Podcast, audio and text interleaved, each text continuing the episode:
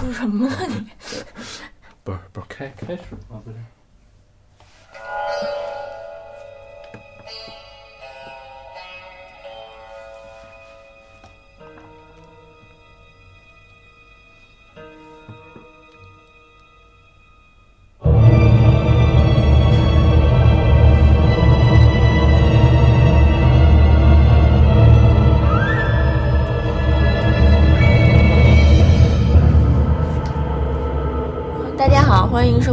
番鬼话，我是 Mandy。大家好，我是芒果。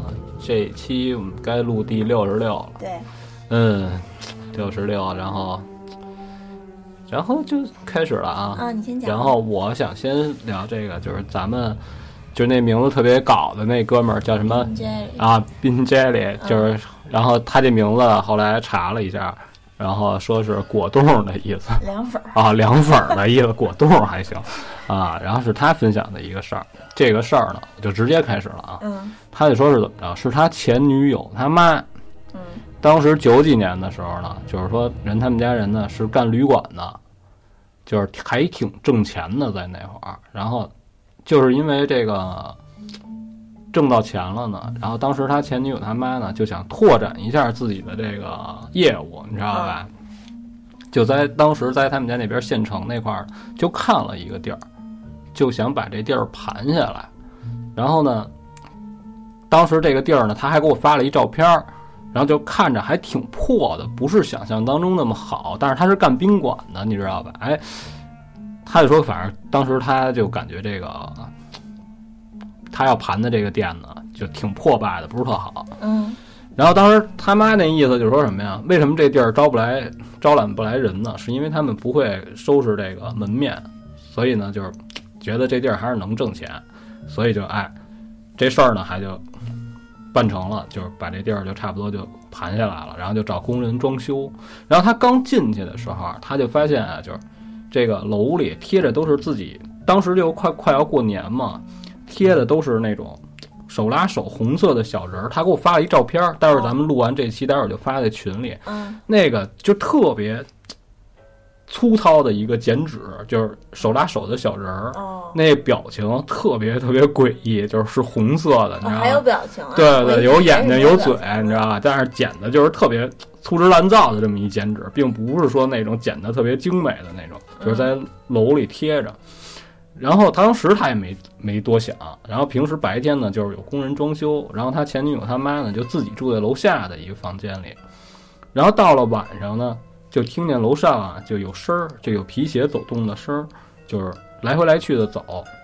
他妈就认为是什么呀？进来人了，是想可能看这个地儿正在装修，偷着翻进来，想顺点什么东西。然后他妈就特江湖，就就出去了，就上楼就说谁呀、说我们这儿还没营业呢，说这儿这儿先不能住的。等于这话呢，就是那意思就是我给你提个醒儿，你要是偷东西压门撬锁子呢，你自己就跑了就完了。嗯然后上去呢，他一上楼呢，哎，就这声儿就停了。然后他妈就也没说往里去找这个人去，就倚在这个楼道口这儿，就看着，就等了半天。因为他妈感觉就好像是这个人就躲进厕所了，你知道吗？他妈就在这儿等着，就那意思，一会儿你要是怎么着，你还不得出来呀？哎，也也没什么事儿。等了一会儿呢，他妈也没敢说，说我进去，我也没有说算了，我下楼吧。那估计就是是听岔迷了还是怎么着，嗯就下楼了。下楼了之后呢，一会儿就又有这事儿，他妈就有点害怕。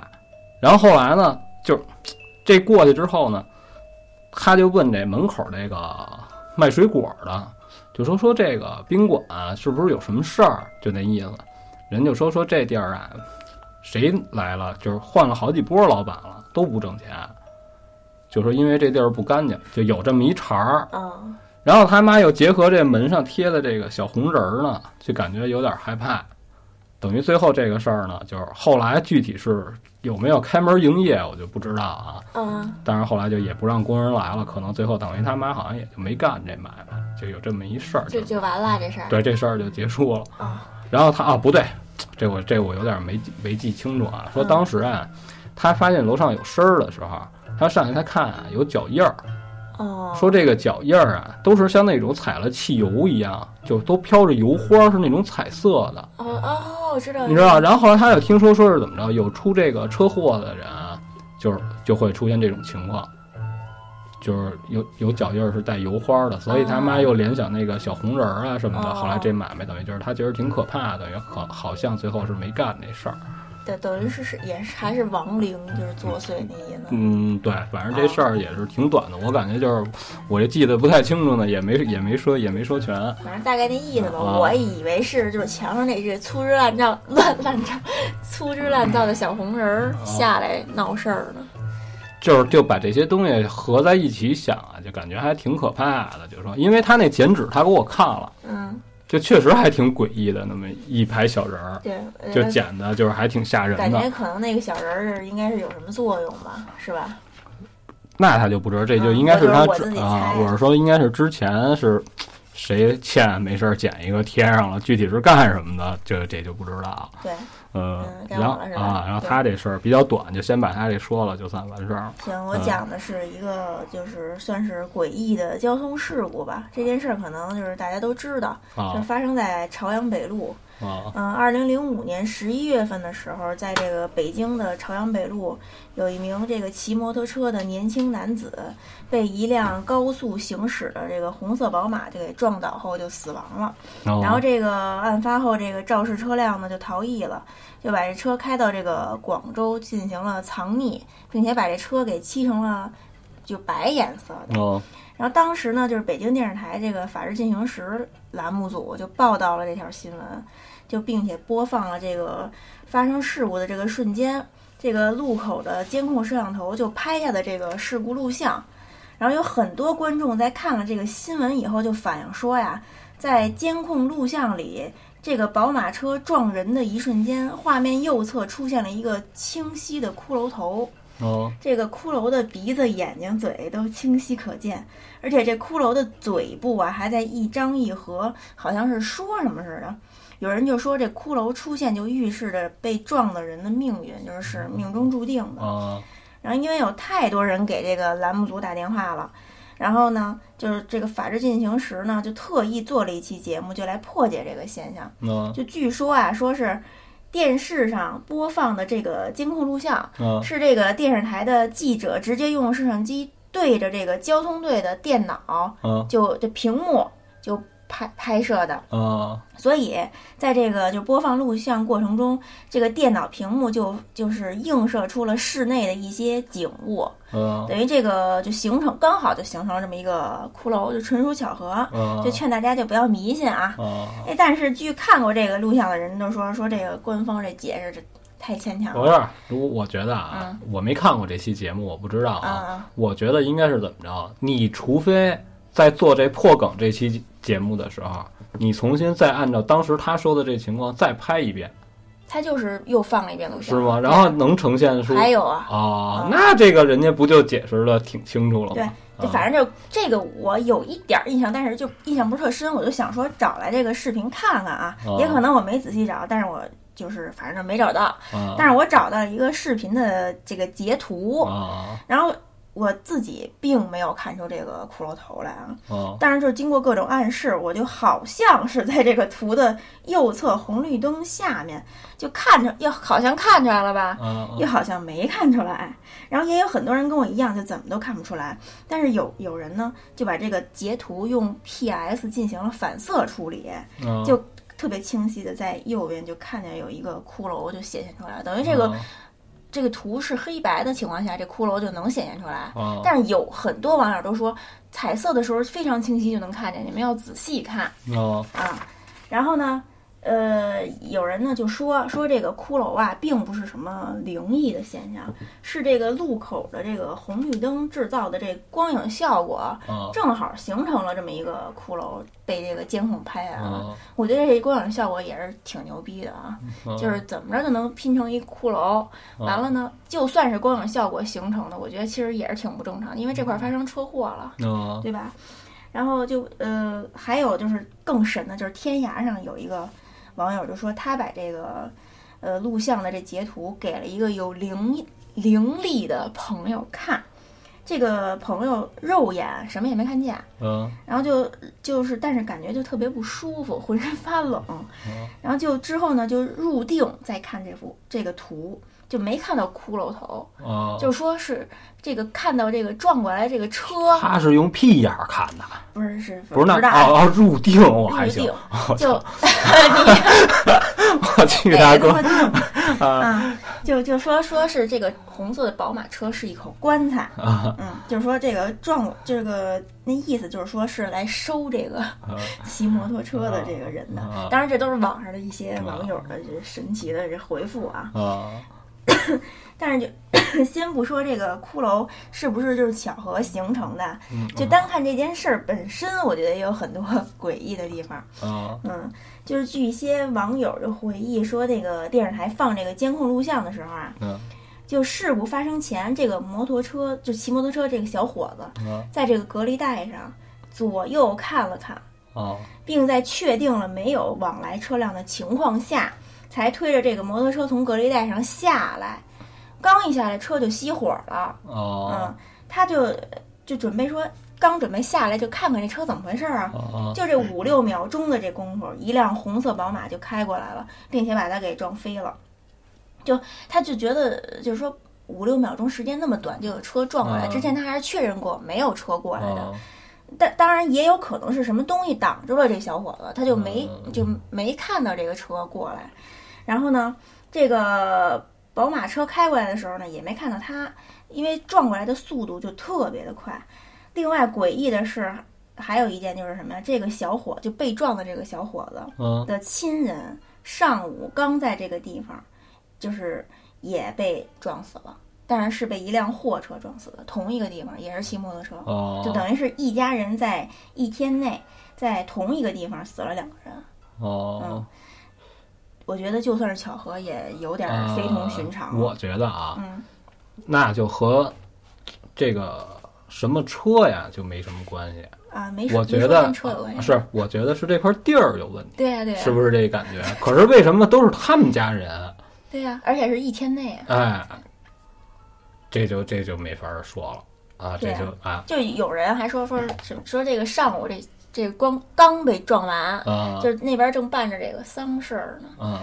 晚上这家的亲人就又被就在这地儿又被撞死了。啊，就是一个不够嗯，再来一个，凑一对儿的，然后说起这朝阳北路，就是这附近其实就还有一个地儿，就是挺那个，就是有好多传闻的，就是朝阳大悦城，就感觉他们就说说这个朝阳北路这一块儿啊，啊就好像就是一个本身是它那个道路特别宽，车速特别快，就容易发生事故。嗯，还有人就说这地儿是风水不好，也不知怎么着，哦反正就是你看，就是你你到网上去搜朝阳北路交通事故，就会发现好多就是特别惨烈的这个车祸。啊就最近也有在那儿发生。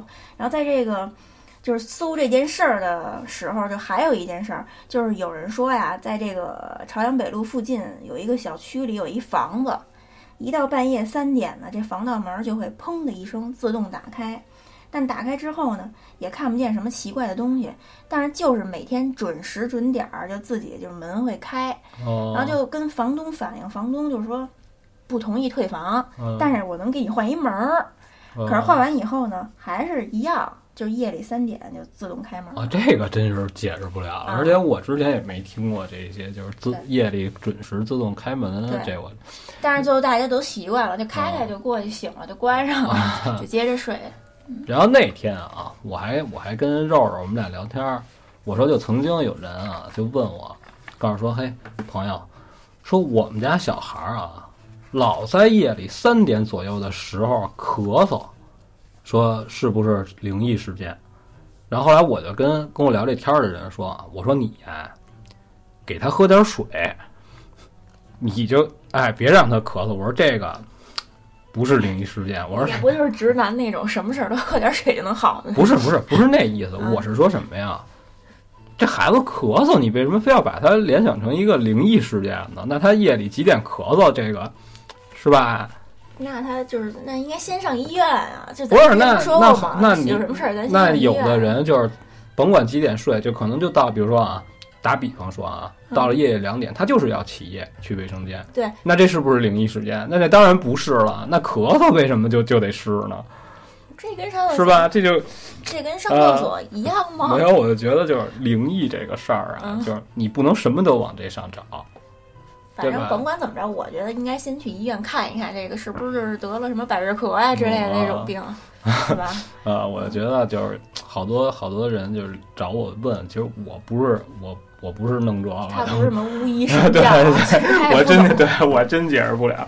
呃，然后你这个就说完了？啊。哦我觉得这出车祸啊，就像你刚才说这个，他推着摩托车到路中间停了五六秒钟，就感觉这个车突然打不着火，好不是他在隔离带上确认好了，不是是但是但是他下来之后，他这车不是灭火了吗？是吧？就感觉你怎么想这事儿就挺巧的，就是说如果我这车要不灭呢，对是吧？哎，我这不是就直接就走了吗？对呀、哎就就是灭火了，就耽误了可能这哎，他肯定得先着车呀，对哎，等于就这么着一下给他撞上了。我觉得这个你要顺这茬儿说呢，就感觉就是赶巧了，赶错了。对，可能是巧合啊吧，对。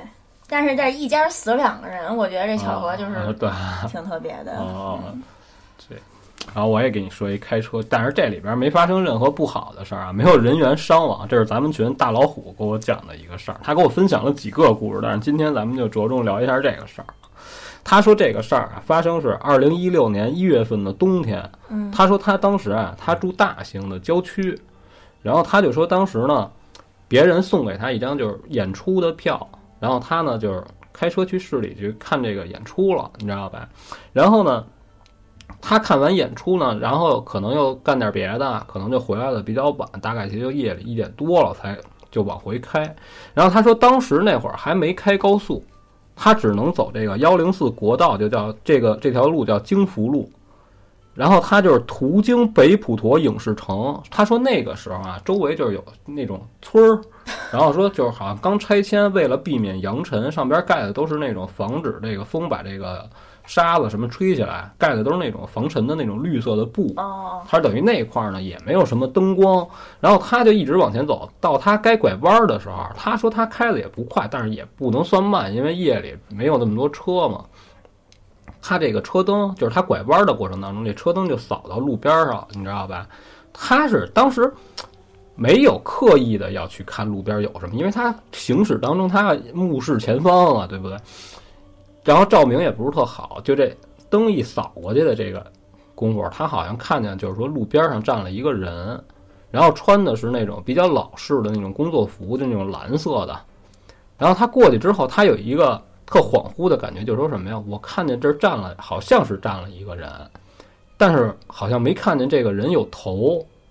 这就是什么呀？说是十，那时七十败，你知道吧？他这一瞬间就过去了。嗯，过去之后呢，他就想是什么呀？说不行，有点害怕。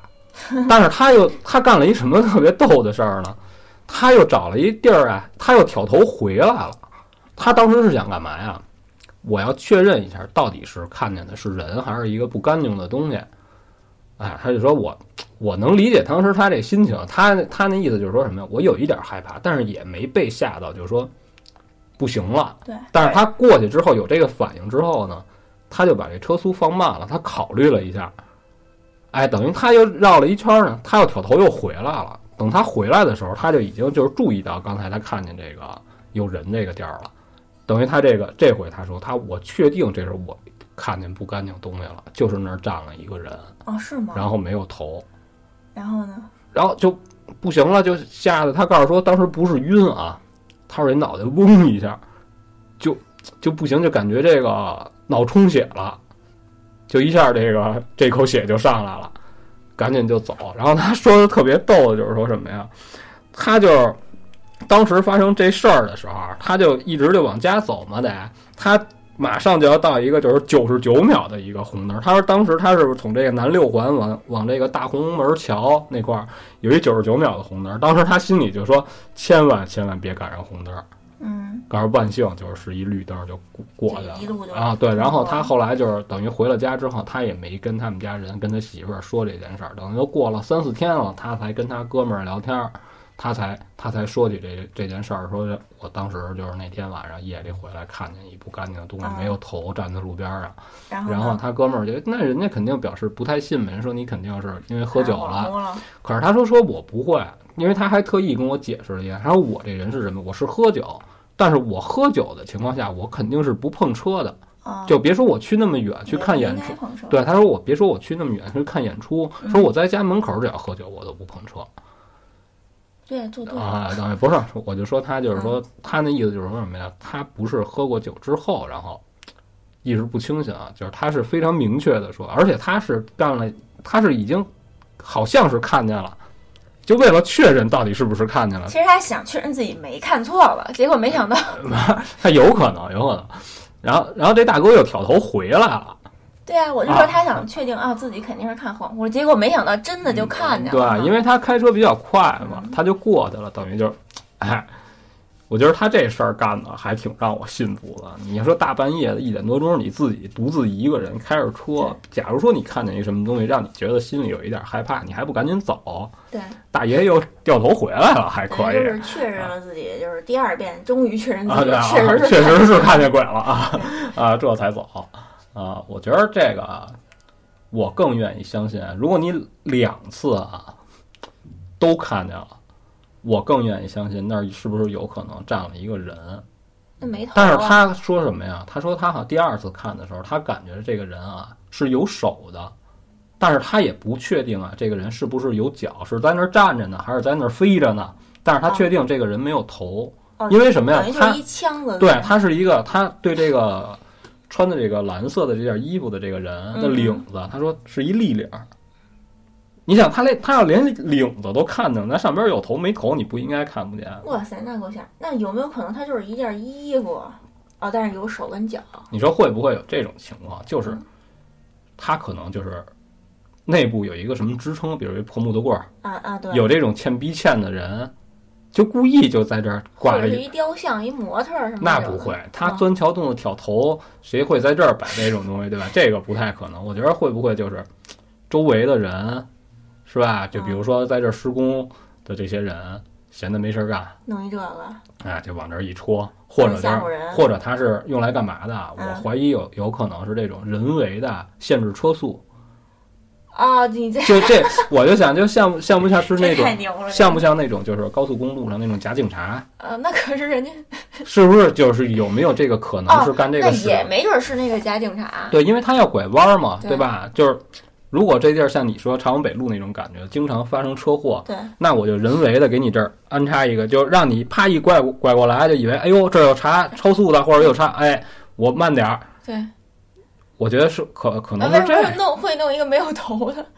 也也可能之前是有，后来就掉了，啊哎对，越想越吓人。我这就是瞎说啊，因为我也不会开车，我我我。反正就其实是各种可能吧。对，对我更愿意相信他看见的这不是一个灵异事件，因为我感觉这种事儿就是你不能来回来去的、翻过来调过去的，你都能瞅见，那我就这就是我对对对这就是我自己个人不能接受的灵异体质也可能那那也可能块儿是就是晚上吧，灯灯光就比较暗，啊，他看见什么不一定没头的，就是嗯一定是人，也可能是个东，就是什么模特啊什么之类呃，的。然后我想来想去，我为什么挑他这个？其实我觉得他挺逗的，你知道吧？嗯，就是你说你都过去了，大哥，你还非得回来看一眼啊不，？其实他有人就是这样，我就是得确定好这到底是什么，我才放心才踏实。你要看见一点儿，你回去越想不是越吓人吗？哦，嗯，那倒也是，可能就是你必须得有这答案，你才能对呀要不然你就只只看，比如只看一头发丝儿，嗯你就想这头发丝儿到底是谁呀？是什么呀？就是因为我没经历这事儿呢，可能我也不能确定，如果这事儿放在我身上，我会怎么干但是要是我，我肯定不看，我就回家，啊？赶紧回家就就是最好的。嗯嗯。然后这事儿就分享完了，分享完了，该又该我了是吧？谢谢大老虎啊谢谢啊，哦耶啊。嗯，该我了哈。啊好。啊，我嗯。讲的是天涯上的一个帖子，就是嗯。这个楼主啊分享了三件事儿。啊。他说这三件事儿呢，就是有可能是巧合，但是也就是感觉有点诡异。嗯。第一件事儿呢，是他上初中的时候，有一段时间啊，他这个额头跟这个后脖子上长了好多小疙瘩，就据说是这个痤疮的一类，就是反正是一皮肤病吧。然后他妈呢就是医生，所以就从这个医院带了一些药膏，就每天就帮他就抹药，就涂药。啊有一天中午呢，他正坐在阳台上看书，就身后呢是他爸妈的这个卧室的门。啊突然他就感觉有人就站在他身后，给他脖子上抹药，他就以为是他妈，就也没回头，就一哦可是早上已经抹过药了，他就问了一句说：“妈，怎么又给我抹呀？不是早上抹过了吗？”哦结果就没声音，一回头没人，他就叫他妈，结果他妈从厨房出来了，他就问说说您刚才是不是又给我抹药了？他妈说没有啊，可是他就感觉就刚才就是非常明显的就是手指在脖子上摩擦的这个感觉，哦就那个触感绝对不是说是头发呀或者衣领儿一类的感觉，就是人的这个皮肤在跟他这个脖子接触。啊但是也不知道是怎么回事儿。然后第二件事儿呢，是说就是他们家住的这个单位宿舍呀，是在一个大院儿里。这个院子呢分前后楼，前楼是老楼，一共八层，然后后楼呢是新楼，一共二十一层。他们家就住在这个后面这个新楼里。有一天上午十点多钟，他正在家呢，就听见这楼下负责开电梯的这阿姨一边跑一边喊，就说：“死人了，死人了！”一打听才说，才听说是他们楼啊有人从十五楼跳下来自杀死了。哦这阿姨发现这情况以后，就一边跑一边往这个前面这个老楼的保卫科跑。哦结果经过这老楼的时候啊，就发现老楼也有一个住八层的一个小孩儿跳下来摔死了。然后整个这个院子就听了就这两件事以后，就议论纷纷，说这也太邪性了！十分钟之内，两栋楼都有人跳下来。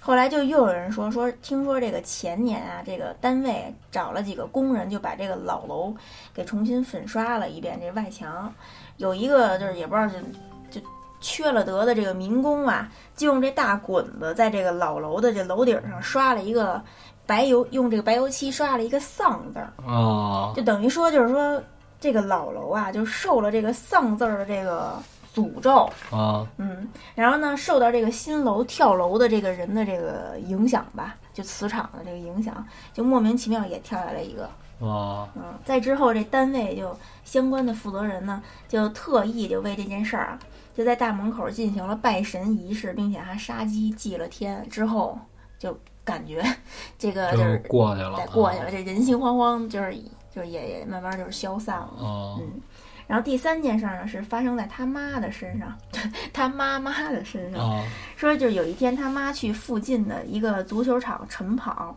就跑到快七点钟的时候，啊看见这个右手边的这个球门啊，有一个人就在杵在那儿，就感觉特别奇怪。走近一看，是一男的，就嗯吊死在这球门这门框上了。啊那时候这个球场上没什么人，他妈想说那先报警吧。那对呀，对那是这九几年的时候没手机，嗯就就说打电话得到这球场外头这小卖部，对到啊打这打这公用电话，嗯。正准备往外走呢，就发现怎么也走不动了，嗯。浑身没劲儿，迈不开步。然后这件事儿之后呢，回到家以后身体还是不舒服，浑身无力，最后就没办法，就找了一个就可能是懂这方面的这个老太太吧，就拜了神，就求了一张符，烧成这个纸灰，就是喝就是就是那什么灰水叫什么，啊浮水浮水对对对啊就喝下去了，啊然后就才好。就啊嗨，我以为就死了 立上了。对，然啊后就是这三件事就没有了。啊他就说，也可能是巧合，是他妈看见这个吊在这个门框上的这个人害怕走不动道了，啊但是他妈本身是医生，就是经天天接触这个死人医。生接触的是什么？是正常死亡的人比较多，但是他妈自己说没有而且我我感觉啊，啊，吊死的人啊，这个形象啊，肯定是非常可怕的，嗯，是对吧？他绝不能像正常死亡的人，就是还比较安详，你该避着避着啊。但是他妈说什么呀？嗯他妈说，呃，没有这个可能，说就是完全不可能，说因为之前跳楼死的那个人啊的脸，嗯还是他妈帮着就是清理的就他妈就不会害怕，就是说死人的啊，等于人家自己本身就不触这些东西对对对啊。对，所以就是他就是他妈自己都认为是一个不正常的一个现象。就是说，这个人可能刚死不久，啊他妈就过去是犯了忌讳也好，还是犯了冲撞也好有可，能是不是这这死人就说你就不让他走那意思？对，好像就有什么东西绊住你，哎是这感觉吧？而且他肯定是刚死的，就至少时间不会太长，对吧？你要说在这足球场上这挂着吊死一个，嗯，过四年了，好，这都这都成腊肉了，那不可能吧？那肯定是是对对吧。可是我感觉就是，你说这吊死在足球这个球门这门框，我觉得还挺哦不常见的哈，就选这地儿。呃，其实，嗯那你要是这么聊的话啊，不是咱咱就咱我没，我就说挺挺啊，不是咱就胡聊啊！嗯你看啊，找树肯定是不可能了，是吧？大街上人来人往的，绝不能让你干成这事儿。对。假如说啊，我现在我轻生了，我要吊死在我们家屋里，你说哪儿合适？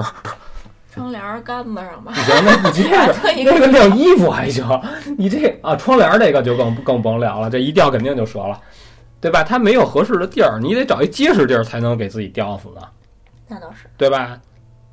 啊，等于家里没有，附近有球场，就正好。啊，学不学不学？这个可以是吧？合理合理。啊，对，然后还有他说这个后边就这他这个给他抹药这感觉，嗯，会不会是也是这个吊死的人？不是这这俩事儿发生时间不一样，是不一样啊啊。可是就是之前呢，就是因为他所住的这个区域，他老死人啊，哦跳楼的、上吊的，这好地儿啊，这个然后你一说有点吓人了，本身不怎么吓人。是吧？然后你你想啊，万一在他之前还有这些吊死的人呢，对不对啊？啊，啊人家没准就是你想都吊死了，就就就吓唬一下。他在这儿晃悠，你在这儿坐着蹭你后脖梗子，这不是摩擦？你的意思就是说，啊也不一定说吊死的人，你的就是说他那感觉没准是上边什么东啊，西对对哎，垂下来了，弄在他那上面，他啊可不是一回头没人。对呀，他绝不能是给你抹药，对不对？你对，那你这太逗了，但是人家根本可能根本没往那方比如面比如说你这一解释吧，不是？比如说啊，我是一个灵体，是吧哎？我看你这皮肤哪儿不好了，得了，我给你抹点药吧。你说这合适吗？这个这关键他药是哪儿来的呀？啊，对，所以他这感觉肯定不对，对，你明白吧？我觉得也有可能啊，就是是他自己幻肢痛，也可能是老老这么抹药吧，啊就是有形成一种幻觉。而且他得这病本身就是脏病，我告诉你，怎么着得你皮肤病，上面长点疙瘩就是脏病痤啊疮啊？不是正常的皮肤病，不是不是，啊，那好像就青春痘什么也是痤疮一种吧？不不，那没听。说，就是脸上长疙瘩，就我觉得是非常正常的病啊，嗯，肯定。并不是什么呃你要说是痤疮，我感觉啊，这个就必须得是不注意个人卫生才会得的病。哦，那怎么能叫脏病？脏病不是说的特指性病。哦。啊，你明白吧？你想多了，朋友。啊 是吗？啊！比如说您四年洗一回澡，那就那这种人也是不存在的吧？呃，他这事儿就说完，这不是咱们群分享的吧？不是不是，啊，好家伙 啊！然后这事儿就说完了是吧？然后我给你说后边这个事儿，就是你这个就完全没有别的了吧？没了。啊，没有看你这表情，我以为后边还有后续啊。然后我跟你说这事儿呢，就是比较神奇。这个人啊，他是怎么说啊？他和他舅舅啊在一块儿做生意，你知道吧？然后他舅舅这人呢，等于他这个是一个离奇死亡的事件。当时他在他舅舅的公司，他是干嘛呀？开车。他的任务就是干什么呢？他舅舅出去，比如说和人家谈生意，他负责订酒店、订饭，然后呢，比如说有什么应酬，他舅舅喝大了，他负责开着车把他舅舅安全送回家。哎，这就是他的本职工作。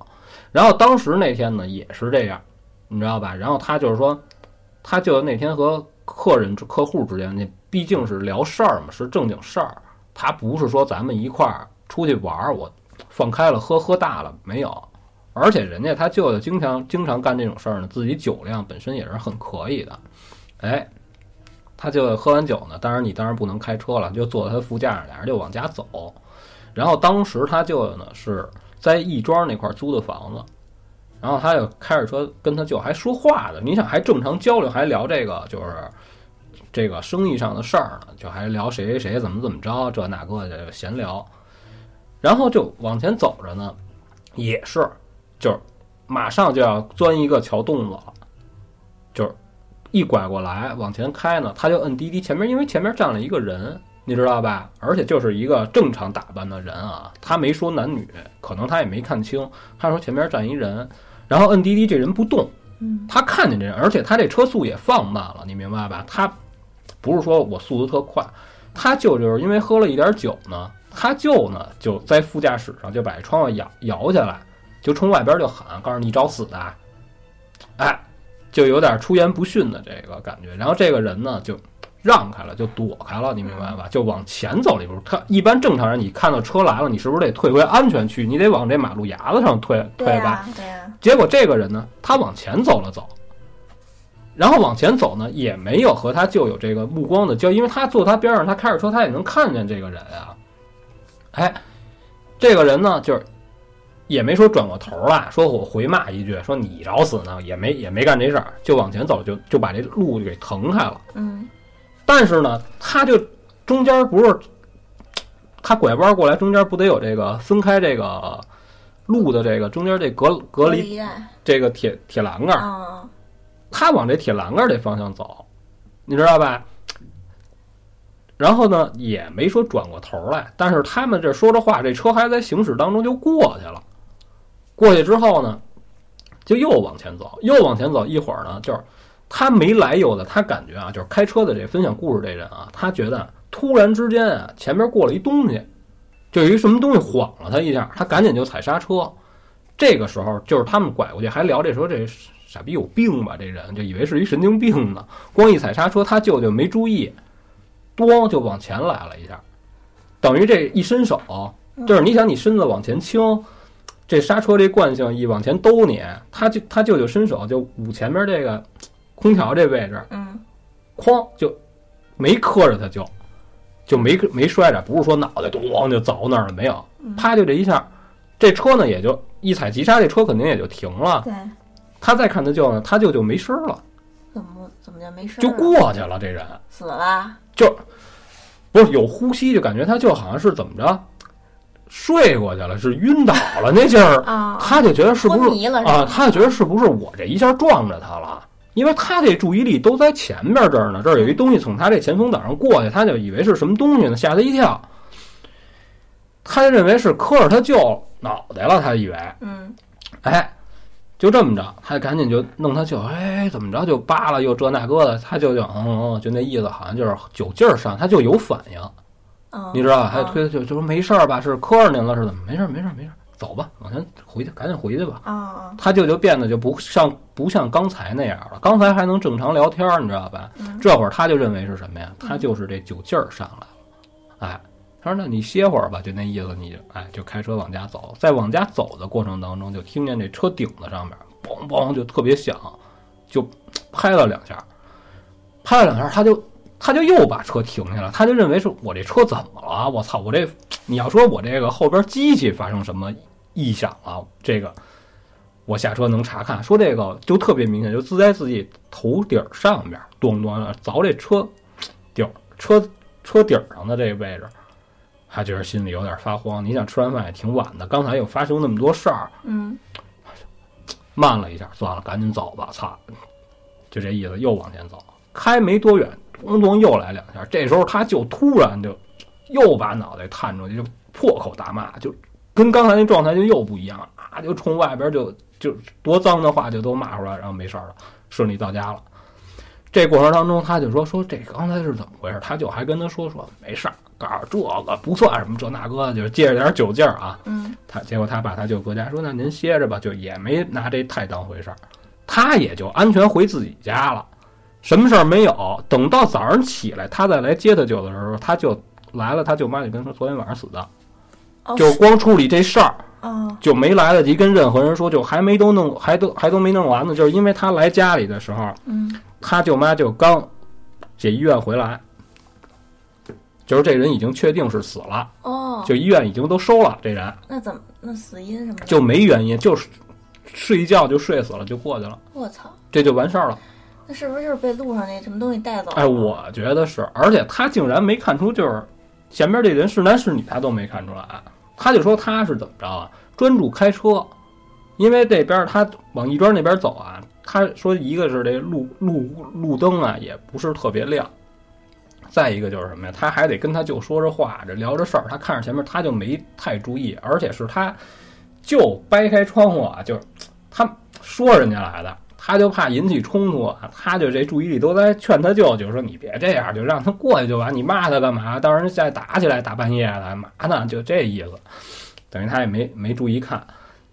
但是这事儿我感觉就是还挺诡异的，就是到现在他说他也不明白为什么，他说他舅酒量可以，嗯，对不而且那次不是喝酒喝对，而且那天并没有多喝，嗯而且他舅他说我舅也就个四十来岁，也是正值壮年，他不是说我又这病又那病的，并没有。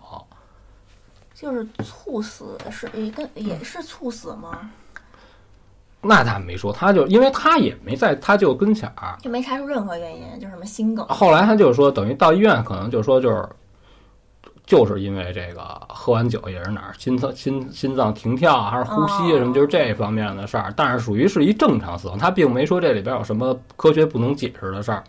哦，你知道吧？就是说四十来岁的人回去睡着睡着觉突然死了，这个挺常见。就是只不过就是他发生的这一系列事儿啊，你要就是综合在一块儿，对就有对有点诡有点诡异，啊对，就是感觉你要是说是路上看见那不干净的东西给带走的呢，也有可能是吧？啊！对，我觉得有这个可能对啊该我了是吧？啊！对，这就。嗯，我呢讲的是也不算是一个什么具体的事儿吧，就是嗯网上看的一个讨论的那么一个帖子，就是说这个梦境是不是另一个世界？啊提出这个问题的这个楼主呢，就说他呀从小到大做的梦的一些场景会慢慢的连接起来，比如说梦里梦到一个车站，这个车站呢有一条路，你就顺着这路走过去，你就可以到走到上次做梦梦到的这个地方。但是这两个地方呢，都是现实就是不曾去过的，或者就说根本不存在的地方。再比如说，在梦里呢，也会出现这个地铁呀、火车之类的交通工具，但这个目的地呢，不是自己决定的，而是你上车之后，车把你带到什么地方就是什么地方。就是随机啊。对，在路上你会经过很多地方，就发现有的地方是之前梦里曾经梦到过的地方，所以他就感觉这个梦啊是另一个世界，因为他所梦到的这个地方呢都是相连的，哦就感觉一定时间以后，就是你梦到这些地方都能串联在一起，就变成一个城市。啊嗯，另外他还讲了自己的一个梦，就在梦里呢，就出现了一家米线店。之后这同一家店他又梦了两三次，然后就一直就没再梦到，直到这个结婚以后，他又梦见那家米线店了。梦里的那个店呢，就进就进行了这个重新装修，然后这个老板娘还过来跟他打招呼，就说：“哎，好久不见啊，你结婚了，怎么也不带你老公一起过来吃饭啊？”嗯等于就是什么呀，在现实中从未出现，就只在梦里出现的这个人，在梦里就是梦了几次以后，就跟他变成熟人了，而且还知道他在现实中结了婚了。啊嗯，然后醒来以后呢，他又完全不记得梦里长什么样子，可是，一做梦就那种熟悉的感觉就又来了。嗯然后有很多就是网友就看了他这个就就是这个帖子以后就，就说我们也有类似的感觉，啊有一个人就回忆说，曾经啊做过一个梦，做到一半儿就梦就醒了，等再睡着了，又开始继续做这个梦。然后刚才出现的这个人呢，就又出现了，并且十分生气的就说：“你知道你在你你们那边这一分钟等于我们这这儿多长时间吗？”哦就那意思就责怪他说：“说你你怎么做一半儿就走了？嗯怎么回就这么半天才回来？我们在这儿等你半天了。”哦然后还有还是这同一个网友啊，他就说他前一阵儿做了一个梦，就梦到回到这个老家，就自己的卧室。这卧室里呢有一个很漂亮的那么一个人，就和他说话。他就觉得这个人这头发就发型挺好看的，就想用手机拍下来，就去摸这个现实中这个枕边放的这手机，嗯结果一摸现实中的身体一动就醒了，就完全就不能拍。哦就等于就是说，你只要一动，现实中的肉身就动了，就看不见这个人，就拍不了然后过一会儿呢，他就又睡过去了，睡过去，没想到做梦又回到了老家的这个卧室，嗯但这回他这个卧室的这个人呢换了，不是刚才特漂亮那人了。哦这个人看见他以后就特别震惊，就后来才知道为什么呀？说原来在梦里的这个世界呀，就是人是分为两种类型，一种呢是白天陷入沉睡，晚上醒过来。啊还有一种呢是晚上睡觉，白天醒着。啊他和他爸妈呢，在梦里就属于是白天沉睡的那种类型，就是就是这个梦里的世界跟现实正好相反啊。当时就是正好是白天，就是梦里啊，正好是白天。啊他这个房间里的第二类人，也就是白天醒着的人，就见到他就特别惊讶，就就说怎么居然醒了？啊说因为在梦里啊，这个就是他们这两类人之间都会把对方当成不会动的装饰品，就是一样无视。啊所以就他看到这个白天应该沉睡的这个装饰品突然醒了，就感觉很震惊。啊，嗯，所以就他这说法是自己想象出来的，这是他梦里的哦。人告诉他。哦，给他讲了一下这个道理，对，就说梦里我们这儿是分两种人，哦。一种是白天睡的，一种是晚上睡的。哦。嗯，对。然后呢，有一个网友就反问这个楼主，就说：“哦你能分清这个现实跟梦吗？其实本质上他们是没有区别的，哦，就是说我们无时无刻不在这个梦里，只不过就是从一个梦切换到另一个梦，就是人哦就是一直都是在梦里。哎，他一聊这个，我就想起啊，就是咱们经常看到的一个情节啊，比如说啊，我怀疑现在自己是在做梦，都会干嘛呀？嗯掐大腿，啊，对，有没有？这好测试啊！你为什么分不清啊？你要是在梦里，你不疼啊，对不对啊？可是我曾经在梦里试过掐大腿也疼，哦，我真试过。就说哎，我现在是在做梦吧？哦，我知道我在做梦，然后我就掐了一下我这胳膊，哦疼。哦，嗯，这我真没试过，因为我我做梦，我不跟你说过吗？一睁眼这就算忘了。啊，对，你要马上让我说，我可能还能有一点零碎的这个哎片段哎对，就有很多人都是就跟咱们就正常人就是一般人啊都一样，啊就是说就梦到没什么神奇的，就是一日有所思夜有所梦。啊，你你一聊这个啊，我曾经就是还看见过，就是他们介绍这个过阴，对对对，这最早的时候是出现在小说里边的。对可是后来我就上网、上微博什么的，就有人就说过阴是真的，对就说这种人是阴人，然后就说他这个一年当中啊有一个特殊的时期是找不到他，是看不见这个人的，是生是死，是这人就是消失了。过一段时间他又回来，他说就是这个时期他去去阴间就是当差了，去办帮阴间的人办事儿了。我觉得这个怎么说呢？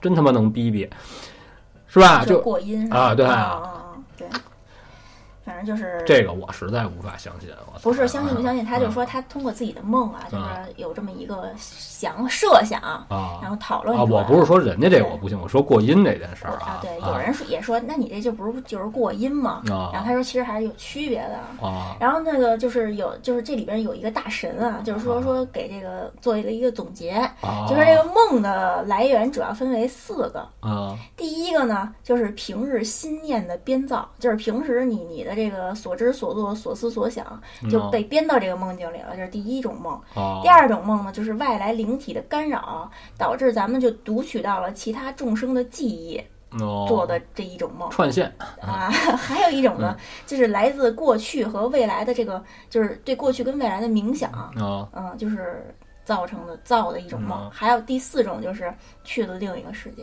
哦哦嗯不是，你看啊，他聊的这个我不懂啊，人家这个说的就是比较详细。我我感觉是什么？你看现实生活当中有一种人叫灵媒，对，真的假的我不知道啊。他就是说在清醒的状态下，通过一个什么方式，通过一个仪式也好，还是他自己知道的一个东西，他能和这个灵体交流，能沟通。那是不是这就属于比较高级的一种交流方式？对，哎，睡着的这个呢，你也不是不能交流，就是你也不知道自己是怎么回事儿，就是你属于那种比较低级的，嗯，是吧？嗯你像我这种，就什么都碰不着的呢，就属于那种糊涂逼那级别的。对，哎，就分为这么大概其这么几种。他这个帖子，其实我觉得啊他其实可能可能是想讨论这人到底是怎么回事儿吧。哦就是这个梦到底跟这个现实或者到底有什么关系，或者哦跟时空啊、平行空间是不是有关系？有人不是还猜测说，其实梦不就是平行空间的那么一个入口吗？我也不知道，有时候我老想啊，嗯，这一个活人啊，绝对不能和这个死人有任何交流。你明白我这意思吧就是说什么呀？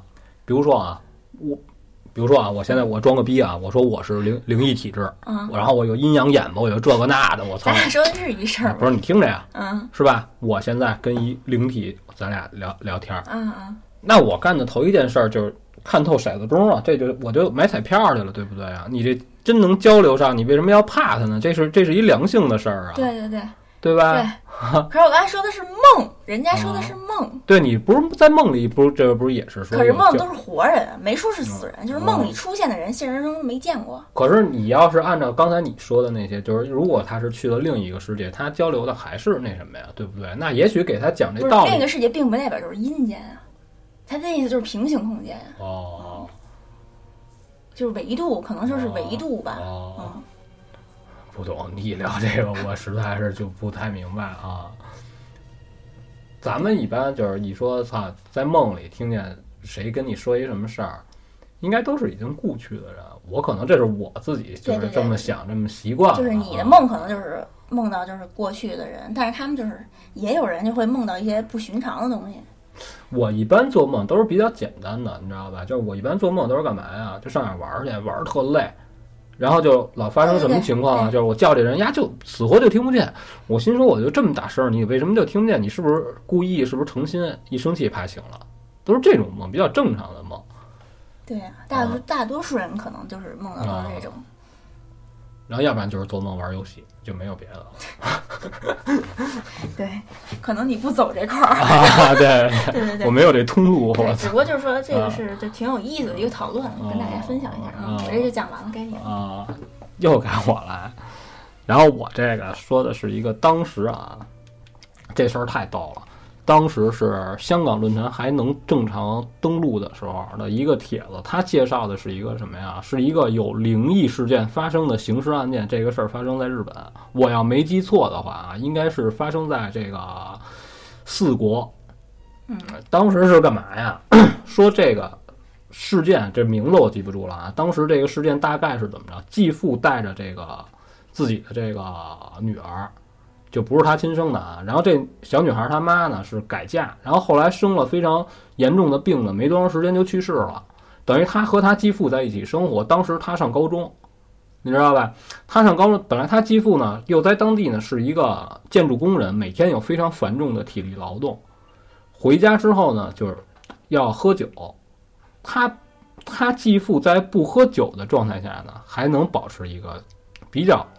理性的状态，虽然对他不是特别的好，也是经常大声的跟他说话呀，就是嫌他做的菜不好吃啊，怎么着的这那个的，啊，老说你给家庭造成了好多负担，又得买校服啊，然后又得交各种钱呀，他爸就老吐槽这种事儿，但是没对他有过什么不好的行为，但是在一次就是喝大了，酒后，你知道吧？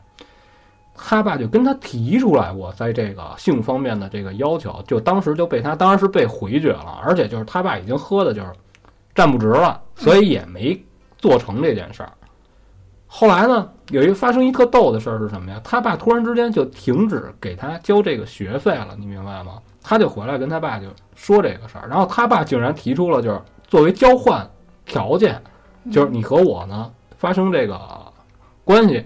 我呢，负责继续供养你上这个学哦。然后最牛逼的就是什么呀？他竟然答应这件事儿了。虽然他非常抵制这件事儿，你知道吧？但是他又觉得呢，我不能不上学。嗯。哎，结果这两个人呢，就是在双方不是完全自愿的这个情况下，就是他在他不是完全自愿的情况下，就顺从他这个继父了。可是呢。他继父并没有兑现这个之前的这个承诺，就并没有继续供他上学。对，到最后呢，就是他没法去上学，因为他不交学费呢，他也找不着什么合适的理由呢，等于他就又被这事儿又被他继父等于又给那什么了啊，心生怨念。对他也就没有什么心情去上学。嗯，可是他的好友当时还来找他，就是说他，但是他这个事儿呢，他又没法跟别人说，他说说就还是因为家庭这个经济问题。啊，说我只能先这样，我也没什么办法。然后当时学校呢也没做出什么，就是说。哎呀，你看怎么想一什么辙是吧？让你先能凑合，先怼过着，先先上，是不是？你先扎着是怎么着？也没干这事儿，就是你既然你交不起这钱，那你上不起就就甭上呗。对呀，那他继父怎么那么孙子呀？然后呢？然后等于他就辍学在家了。嗯，你知道吧？在家之后呢，刚一开始的时候呢，还有同学来找他，就是他还能通过同学呢，才还能知道，就是说我今天有什么东西是能你们教了什么新的课呢？就是哎，还能跟他说说。然后他也自己没事儿也看看书。然后他的除了干这些事儿之外呢，他就是在家里呢做家务，帮他这个继父洗洗衣服啊什么的。然后他要做饭呀、买菜，他要干这些家务事儿。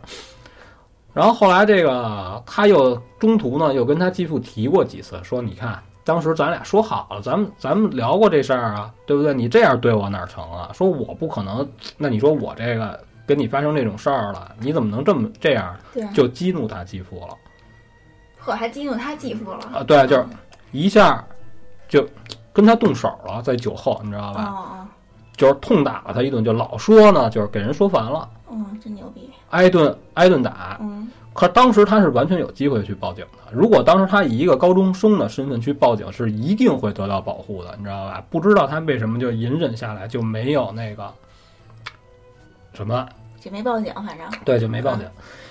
没报警呢，就是这个事儿呢，事态呢，就慢慢的就，他老跟他这儿不对盘呢，就是他也不会说顺茬说好话，说我先假装顺从你，我在干嘛？我是找机会是怎么着的？我在报复都没有。他老跟他继父对着干，嗯老顶着，最后这一下，这个事态就恶化了，等于就开始就限制他的人身自由，就不给他吃饭，就把他这个用他自己的这个上学穿的这个袜子，嗯，就这大大黑丝儿，哎不是啊，就给他就给他捆到屋里了，你知道吧？然后也不给他饭吃，然后每天回来呢，就把他当成一个玩物一样，就比如说我喝酒呢，我喝大，咣咣咣，没事儿就灌你酒玩儿，哦，然后就长时间的不给不给他吃饭，然后也是对他有这个强奸的这种行为。然后后来这个事儿就发生到什么情况？就他竟然向他自己的工友，就他爸啊，他继父向自己的工友收取一定的费用，然后呢，就强迫他卖淫，等于在自己的家里，你知道吧？他这一下呢就被迫害的就不行了，等于这人就是一下这，而且他继父就知道，就是这个事儿呢已经是闹得有点儿不太对了，所以就严格限制了他的自由，就是他的同学也不能来找他了，你知道吧？然后他继父就谎称啊，他去了他的哪儿哪儿找谁谁谁找上亲戚家了，啊，等于就是这么一情况。然后后来慢慢时间长了呢，他觉得这个来钱比较快，然后他就，可是他不能老不吃饭呀，他就跟他说说，你看你现在也控制我了，说你能不能能让至少能让我维持生命，能让我活下去啊。然后他继父就跟他说什么呀？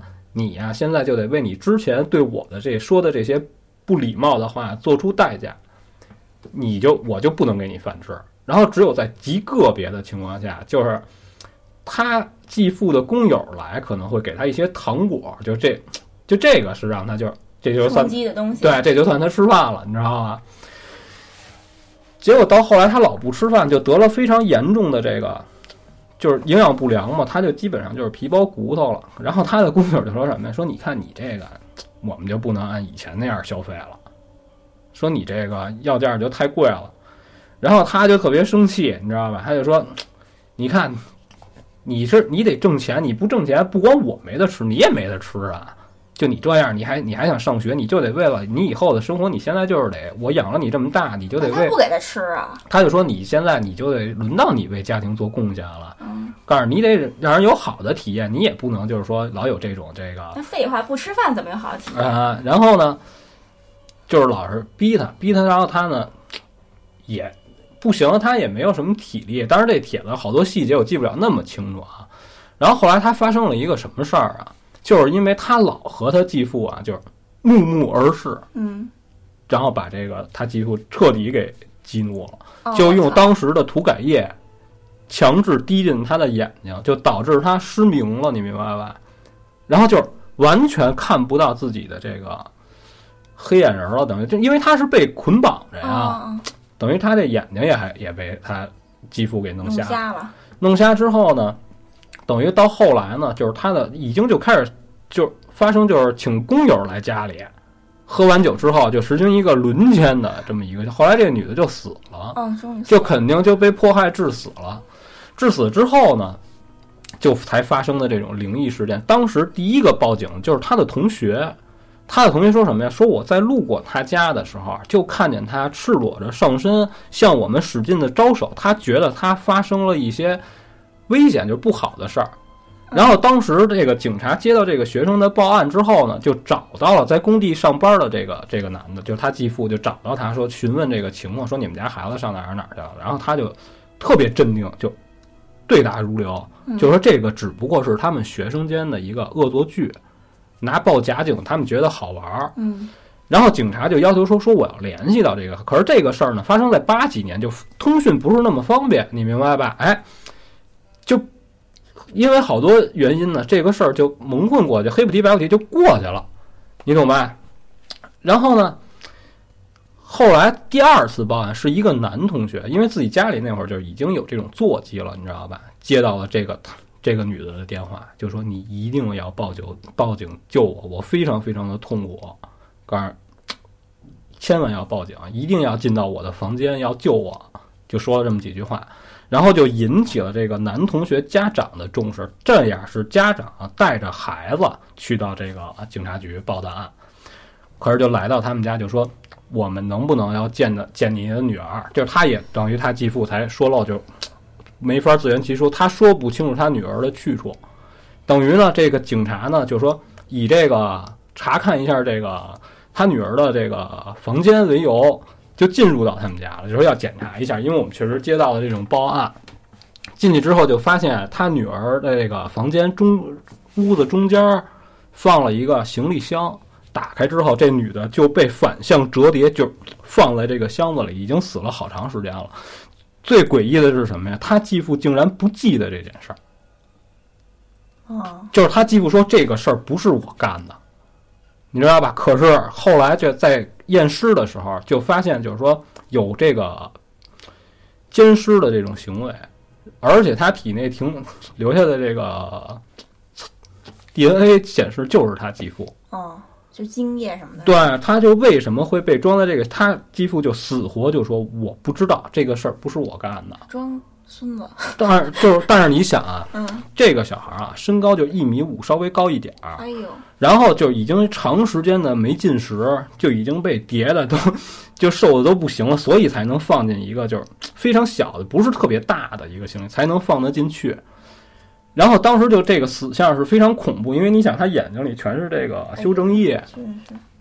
然后当时等于就把他收监了。然后这好多事儿都是后来就是审讯他继父，然后他继父一点一点才交代。他就等于这个事儿就结束了吧？嗯。然后当时就这个事儿你看了啊，当然这个你没没地儿能去考证是不是真的发生过这么牛逼的案件啊？嗯嗯。然后后来我跟我一朋友，就是我们俩是在论坛认识的。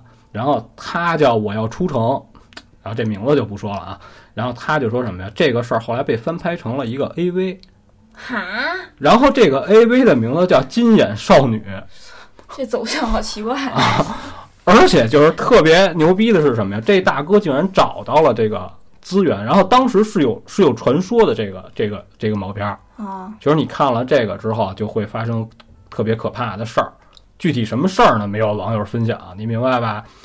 但是这大哥竟然找到了这个资源，然后还发来了一张电影截图，啊，就是一个被完完全全掰拧实，就你一看啊，你绝不，你任何人看他翻拍的这个东西，你看见你也得认为这是一个恐怖片儿，你知道吧？你绝对不能想着说，我靠，这是这是一个 AV 这。就是看完以后不会让人有什么欲望。对对对，就是非常可怕，而且而且这个拍这个片儿的这个演员就特意找的是一个是化妆也好还是什么也好啊，因为只有这一张截图，就也是骨瘦如柴。然后他是怎么着待着呀？他是倒着待着。嗯嗯。你明白那意思吗？他仰着，然后眼睛是金色的。他为什么叫金眼少女？这就不知道了。然后这个资源呢，就是是有。但是就不分享给你们看了，因为他也你还看了，我没我没看，因为他这个播放也是非常，他只能在线看。哦。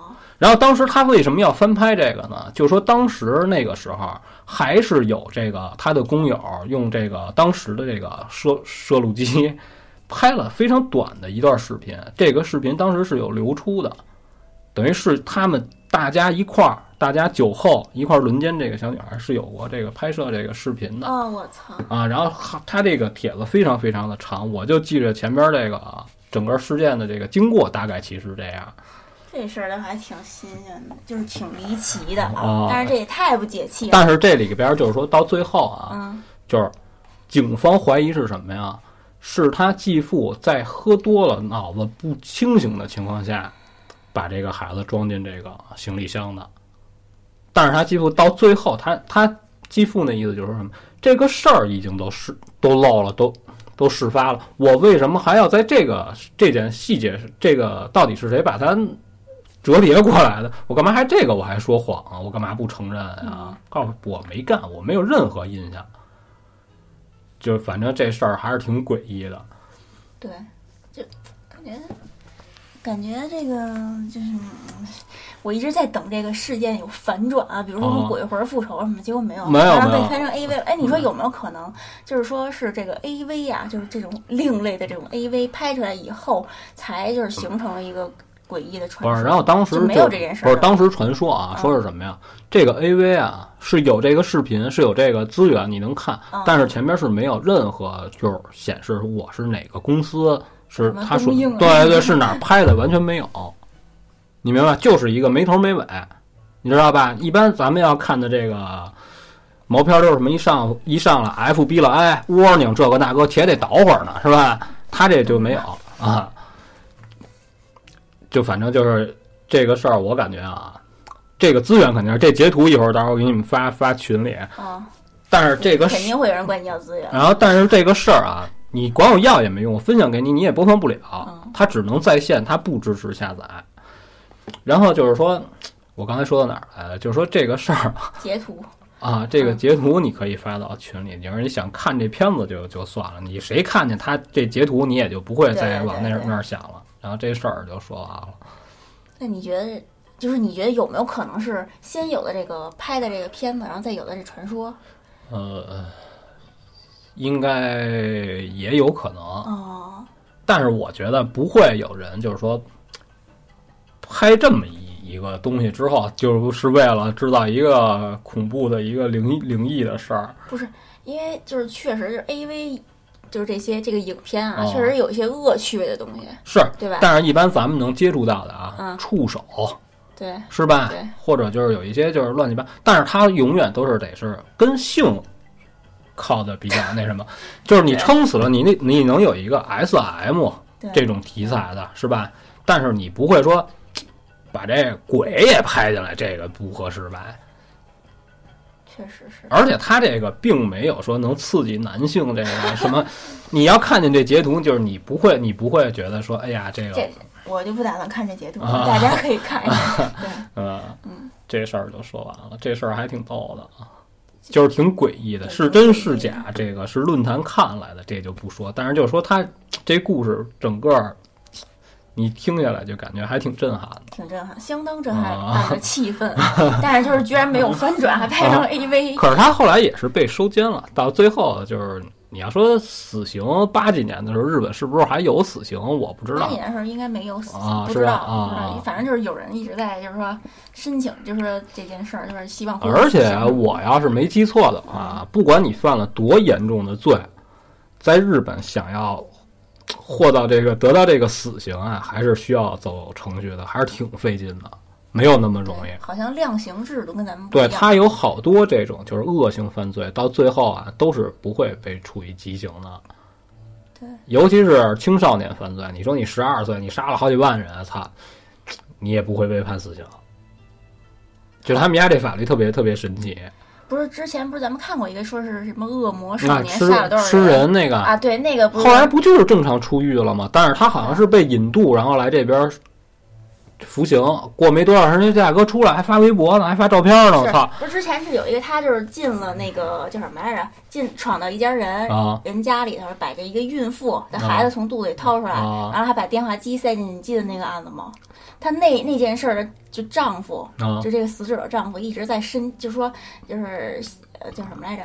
就是申请说就是恢复这个死刑，要啊要处处于死刑，要那个有死刑才能就是说叫什么让这个正义得到伸张对对对啊对，嗯，就是你得维护你法律的尊严。如果你一直都没有死刑的话，那这些恶性犯罪啊，就是他反正他就知道，大不了你就判我一无期呗啊对二十年啊之后我就出来了，是吧？啊啊，这事儿就说完了。嗯，一会儿我一会儿我一定会把这截图到大群的，然后你们没在群里的，你们要看这个截图呢，你们就自己想办法加群啊。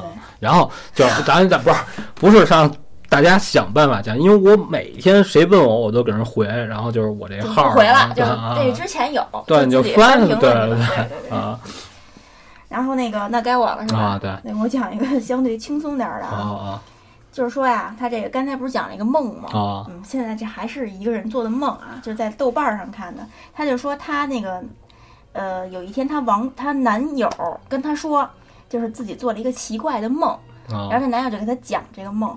在听到一半儿的时候，他发现自己在很多年前也做过这个梦，啊就是一个一模一样的梦，只不过梦里的视角是不一样的，啊并且两个人还就说了很多梦里的细节，就全都对上了。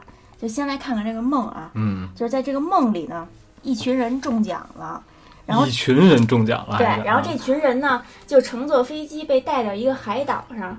这个海岛上呢，设施齐全，装修奢华，就好像是一个小镇一样，有什么啊商场、公园、步行街这些乱七八糟的。啊但是十分诡异的是，街上一个人都没有，除了他们这些中奖就是登岛的这些人，就其他人没有。正在街上逛着呢，这时候出现一个大屏幕，这屏幕上有一个人就说：“这其实不是一个奖励，而是一个陷阱啊！就是这个岛在不久之后就会沉没，你们所有人都会死，这这些都是梦啊啊！我知道，我听我听着呢啊然后大家听后呢，为了求生，就开始争夺这个物资，就并想各种办法，就是与外界联系。哦在这个过程中呢，就发现这个岛已经开始沉没了。这时候，这个就是这个叫什么？她的男友在嗯梦里就抢了一个卫星电话哦啊、然后但是没有信号啊，就跑到一个山上就打电话，啊就联系上了外界。然后对方呢，就是说通过这个不是对方就问他们说你们在什么位置啊？啊然后就他们就找了一本旅行杂志嗯，在这个杂志上找到了坐标。嗯但是就告诉对方以后，对方说，就是查了以后说这个经纬度上啊，就不是那个海岛，就是一片海，就没有你们这个岛，我们没法找。啊然后她男朋友就说，说在这她的梦里啊，还有几个同伴。一个是女孩儿，一个是魁梧的大叔，还有一个是中学男生，然后就一共四个人加她男朋友。啊在梦里呢，就知道他们的名字，但是醒了就忘了。然后这四个人在梦里就分开寻找物资，在一个餐厅的二楼阳台，这个男朋友呢就坐在椅子上就休息了一会儿，就小睡了一下，就特别真实的感觉。嗯就讲到这个地方有一个细节，这男友说啊，这个餐厅是墨西哥风格的。这时候这楼主就不知道为什么就下意识的突然就说，那个椅子边上是不是还有一个秋千？然后阳台是半圆形的，有那个栏杆儿什么的，就看着很古老。这男朋友说哦是啊，说你怎么知道？啊然后就一就继续说，就说说因为这个岛已经开始下沉了，啊这个中学生就中学男生就抱着这个灯箱，就就就就底下都是海了，就只能抱着灯箱了。哦，然后这个魁梧大叔呢，就找到一个皮划艇，就把这个中学男生就救下来，然后就是一块儿就上山了，就就是嗯打卫星电话那山上，然后竟并且找到了一个破败的建筑，然后讲到这儿呢，突然这个楼主就开始心跳加速，然后这男友呢就继续讲，就说在这个探索这个建筑的时候，就发现了一个笔记本跟一个骷髅。然后一听到这骷髅呢，楼主好像就想起什么来似的，就问这个男友说：“这个岛是不是沉下去以后还可以再升起来？”然后男友就特别惊讶的说：“你怎么知道的？”然后楼主就说：“说在几年前我也做过这个梦。”哦然后两个人就开始各种对这个细节，哦就发现他们两个人在梦里就是，就都哎这呃就都那个出现过，就是并且都在梦里发现有一个笔记，哦这个笔记呢上面记着就是说。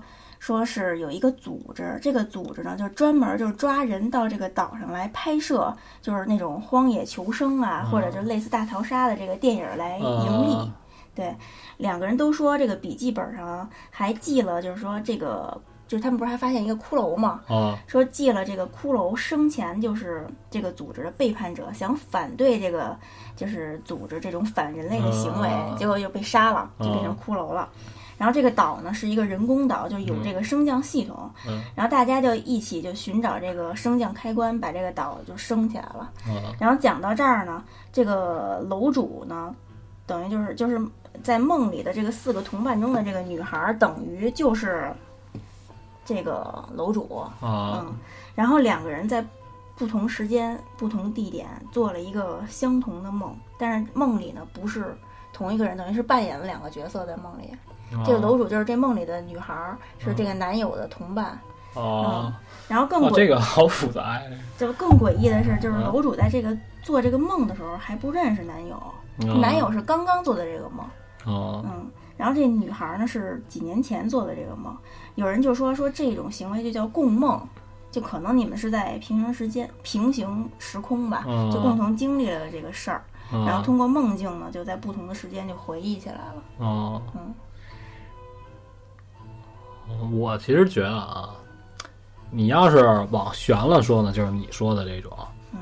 你说有没有可能就是咱俩同时又看大逃杀呀，又逃出什么这岛那岛的，咱们都看过这些这些电影惊悚类的，嗯。然后咱俩只不过就是你也做这方面的梦，我也做这方面的，然后咱俩一对呢，就是可能有的细节呢是不一样的，可是你就自己呢，你就愿意把这事儿，哦，就是还是就是说有这个，因为这回忆可以自己编造，对，咱们等于就是哎，我就愿意配合你把这事儿补补成是一个咱俩之间哎，就是你越越改动的就越越相似，就是就觉得哎好像是啊做的一个梦，要不然咱们老说嘛，什么事儿就不能琢磨，你越琢磨呢就越越可怕。是吧？可能是这样。嗯，然后我的故事差不多就这样。其实我还有最后一个，要不然就一块儿就都说了。但是我感觉这我还有一个呢，啊，但是我觉得这个事儿啊，就挺呃挺灵异的，但是也不太好解释啊。他说是干嘛呀？他在河北，但是当时当年那会儿啊，就是九几年的时候，他上初三，当时他是干嘛？初三的这个放假放暑假，这大哥他说父母呢都在这个北京呢干这个东坝那块儿呢干塑钢门窗。防盗门是玩这个的，等于他爸妈都在这边，但是他是在这个河北石家庄那块儿，他在这边上学。然后放暑假他没事儿干了呢，他就说我上那边去玩儿，你知道吧？结果他来到这边呢，他也不熟悉，你知道吧？他每天就是在家，然后他妈呢就可能就早一点从这个门脸回来呢，给他弄点饭。刚一开始还行，来了之后在家待两天，在这边待两天，没劲，得了，跟着一块儿上门市看看去。没劲，你想人家弄锁钢门窗没什么可玩的，他一初三的学生，得了，我还回家待，实后来实在被待不住了，说不行，我不愿意跟这儿待。然后他妈就说说，那你不愿意待着，你我给你点钱，你自己愿意上哪儿你自己玩玩去，你挺大大小伙子也不怕。哎，就这么着，他是干嘛呀？从东坝出来，坐一趟叫三五零，这车我不知道啊，不知道有没有啊？坐到总站东大桥，这样他好好认路，你明白吗？他跟我解释，他就说。我一一趟二十站，直接坐到东大桥总站下车，然后要玩游戏机就去蓝岛，然后要玩普通那种私人开那种小倍儿厅，东大桥附近也也也有。哎，他就也没说我就上这边我得消费干嘛，就是玩游戏。哎，然后呢，他就每天他得盯着什么呀？他说我妈呀，差不多哎六七点钟到家呢，我得早在他之前，就别让他好像觉得就是。我回来了，你这一天早上起来你就出去你就疯玩一天，因为毕竟还得你该该干嘛还得干嘛，没事儿还得看看自己这暑假作业捂的这那哎，他 他妈就觉得就是哎，他就他就觉得我得在我妈之前回去，然后他这回去呢，他好回，好回在哪儿？我就从这还从东大桥这儿坐这个三五零路，啪我就直接到总站下车，是它是两头儿，哎非常方便。他就说，因为呢我对哪儿我也不认识。我还就知道这个东大桥这一个地儿，所以他也不会去别的地儿。结果赶上那天呢，他赶上是干嘛呀？他差不多七点，本来那天就七点多了，他就出来晚了，你知道吧？他就往想往家赶，他就坐这公共汽车，因为他打车，他就说当时不现实，就是你你贵啊，嗯，对，还 坐这坐这车，结果就还离他们家还有四站地的时候，这车冒烟了。这车就是开锅了也好，还是怎么着？他当时对车不懂了。那会儿那个咱们坐那公共汽车，不是前面那大鼓包，对，他说那个地儿冒烟了。这司机就说说你们看，这真的不是我们能，这我们没办法。所有乘客呢，一看都这情况了，也也没办法了，就都下车呗，只能再去等后边去的了。左等也不来，是右等也不来，他着急啊，他就说：“哎，不行，我打个车吧。”就这么着，就自己站在那儿打车。这个时候，他已经你想开十五六站地，中间又得进站，又得等红绿灯，这个那个的，哎，就已经挺晚，就说得八点多了，就快九点来了。等这会儿车又坏了，大哥就下来，没办法，他不认识啊，他下去不知道是哪儿，等了半天，最后还是打了一个。夏利还没有这个面的，你知道吧？哎，打一夏利，人家一上去他就问人家说：“师傅，您这个我去哪儿哪儿，我就到这个总站这儿。说我不认识，我就知道这总站。司机告诉那行来吧。他的意思呢，他坐后头，司机就告诉说你别坐后，你坐前头。他说后边怎么了？就是就是习惯性的问一句，就是后边怎么了？对。然后司机就告诉安全第一。坐前面安全，他也没多想，你知道吧？就那就那就安全第一呗，就坐前头去呗，就坐那儿了，坐那儿了。然后这司机就跟他说：“说我呀已经到家了，我说我呀现在就差不多就就得交班了。说我看不太远，但是我告诉你，我给你搁那儿六十。”他没多想，因为他妈给了他钱了。他现在的目的是什么呀？我得赶紧回家。他知不知道？就是这司机有点要坑他的意思，他知道，但是他没打没打分，就说啊行，嗯，这么着呢，他就从自己钱包里呢，就是捻出一张一百，在手里攥着，卷一卷儿，就说我下车给这钱，你就听，你就记着这就行了。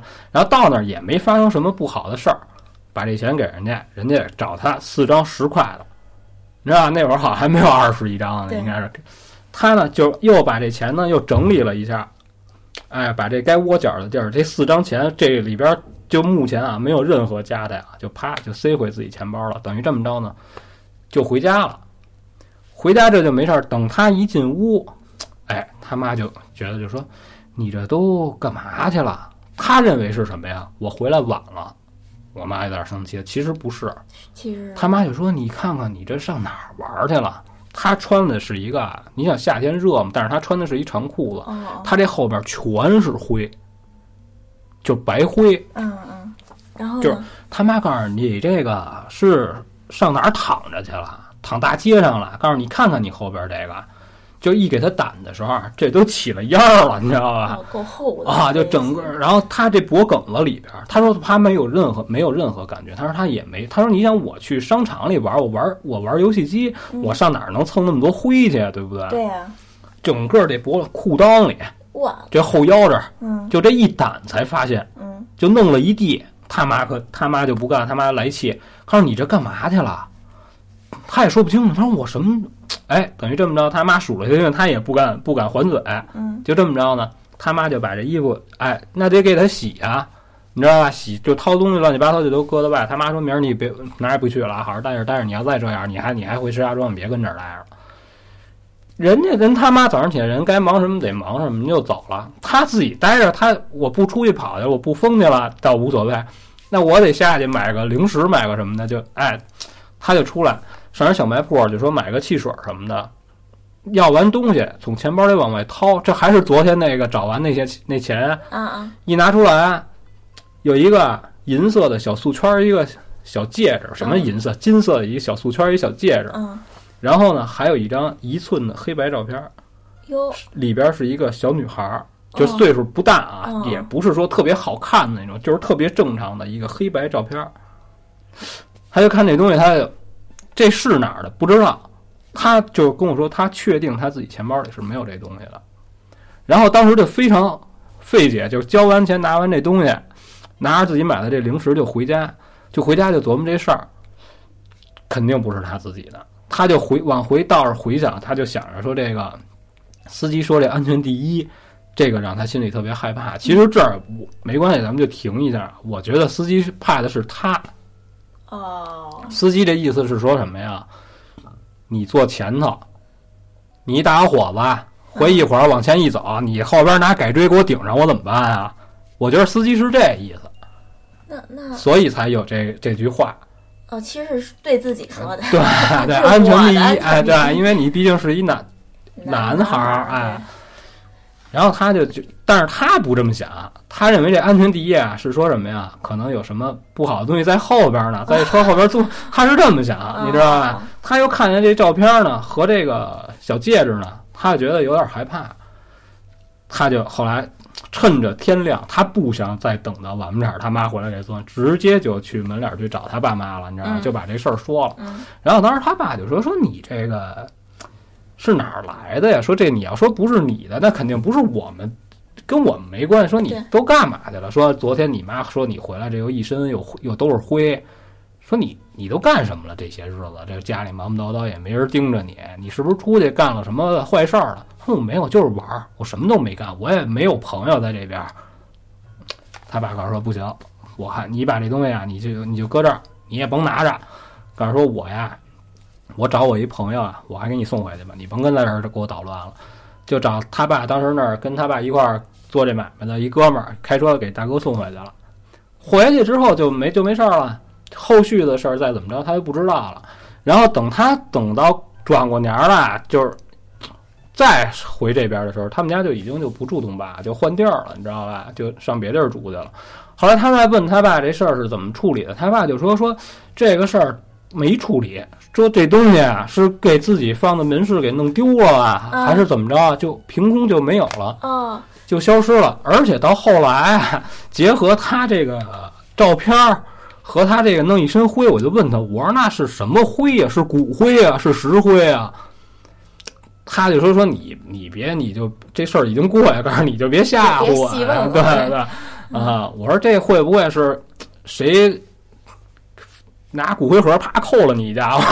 就是，是不是那小女孩的骨灰呢？哦，那就不知道了。但是这事儿就是也没发生什么不好的事儿这可怪了，是啊。但是他就他就卡在哪儿？他就说这个司机挺奇怪，就是还给他来告诉说这个安全第一。我但是其实我觉得安全第一，人家说的就是什么呀？咱俩都是那大老爷们儿，你上前头来，我能瞅见你，我我心里踏实。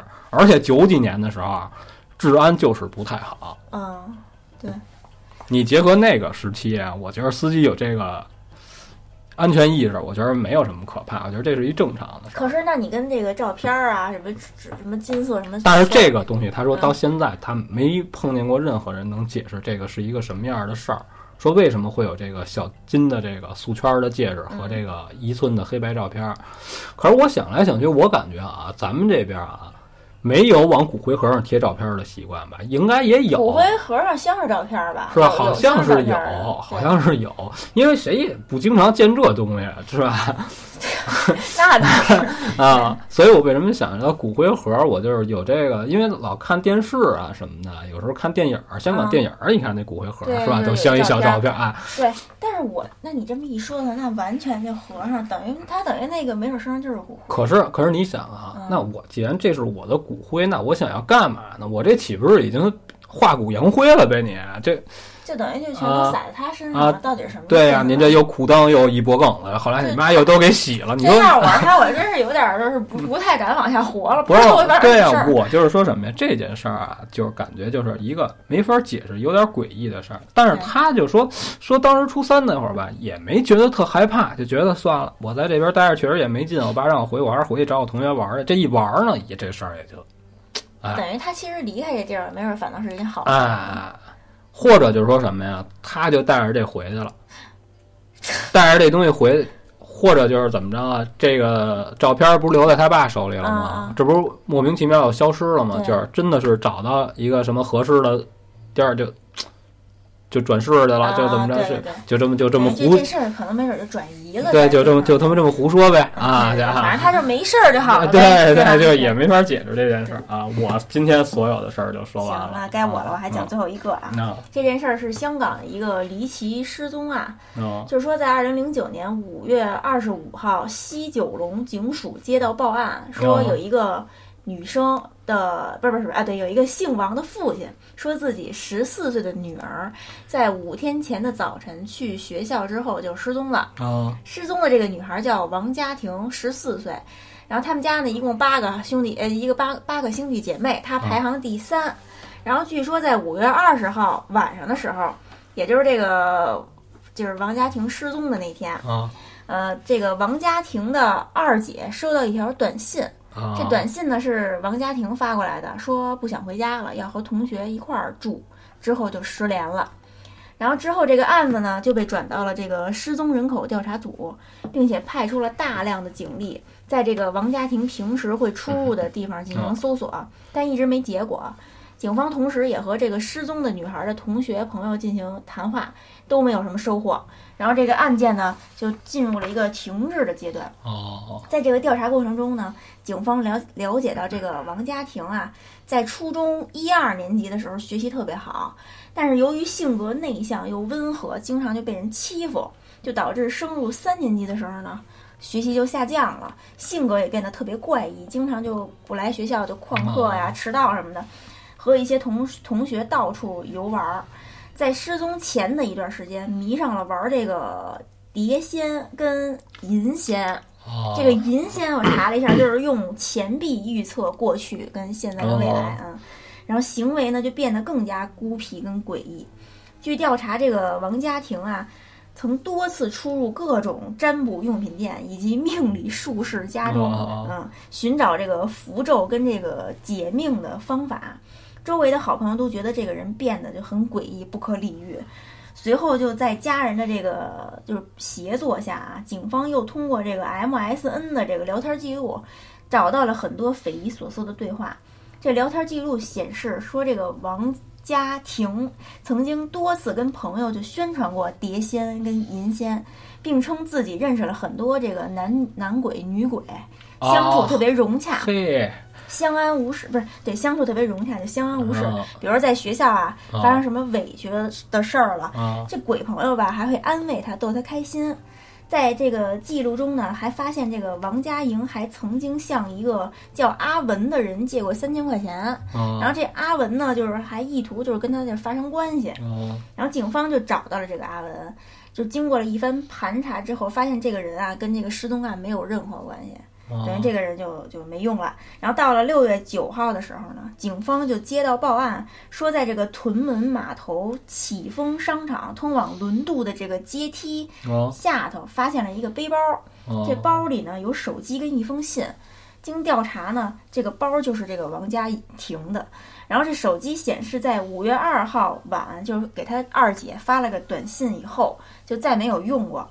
然后就打开了这封信，就发现这个信呢是一个类似遗书的这么一个文章，就就分析啊说这个就是王家庭的笔记，然后这信的内容呢特别诡异，就写着是给一年后的我，哦，然后落款儿就署名儿呢就是一年前的你。